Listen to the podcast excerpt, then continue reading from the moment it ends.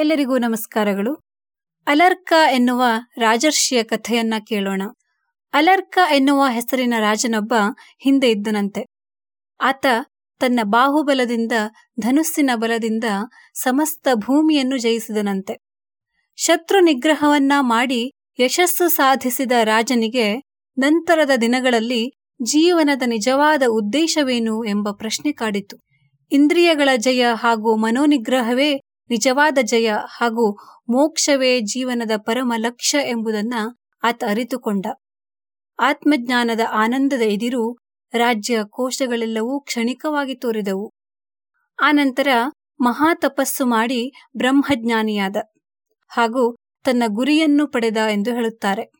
ನಾವೆಲ್ಲರೂ ನಮ್ಮ ಜೀವನದ ಲಕ್ಷ್ಯವನ್ನು ನಿರ್ಧರಿಸಿದಲ್ಲಿ ಮುಂದಿನ ಹಾದಿ ಸುಗಮವಾಗುತ್ತದೆ. ಧನ್ಯವಾದಗಳು.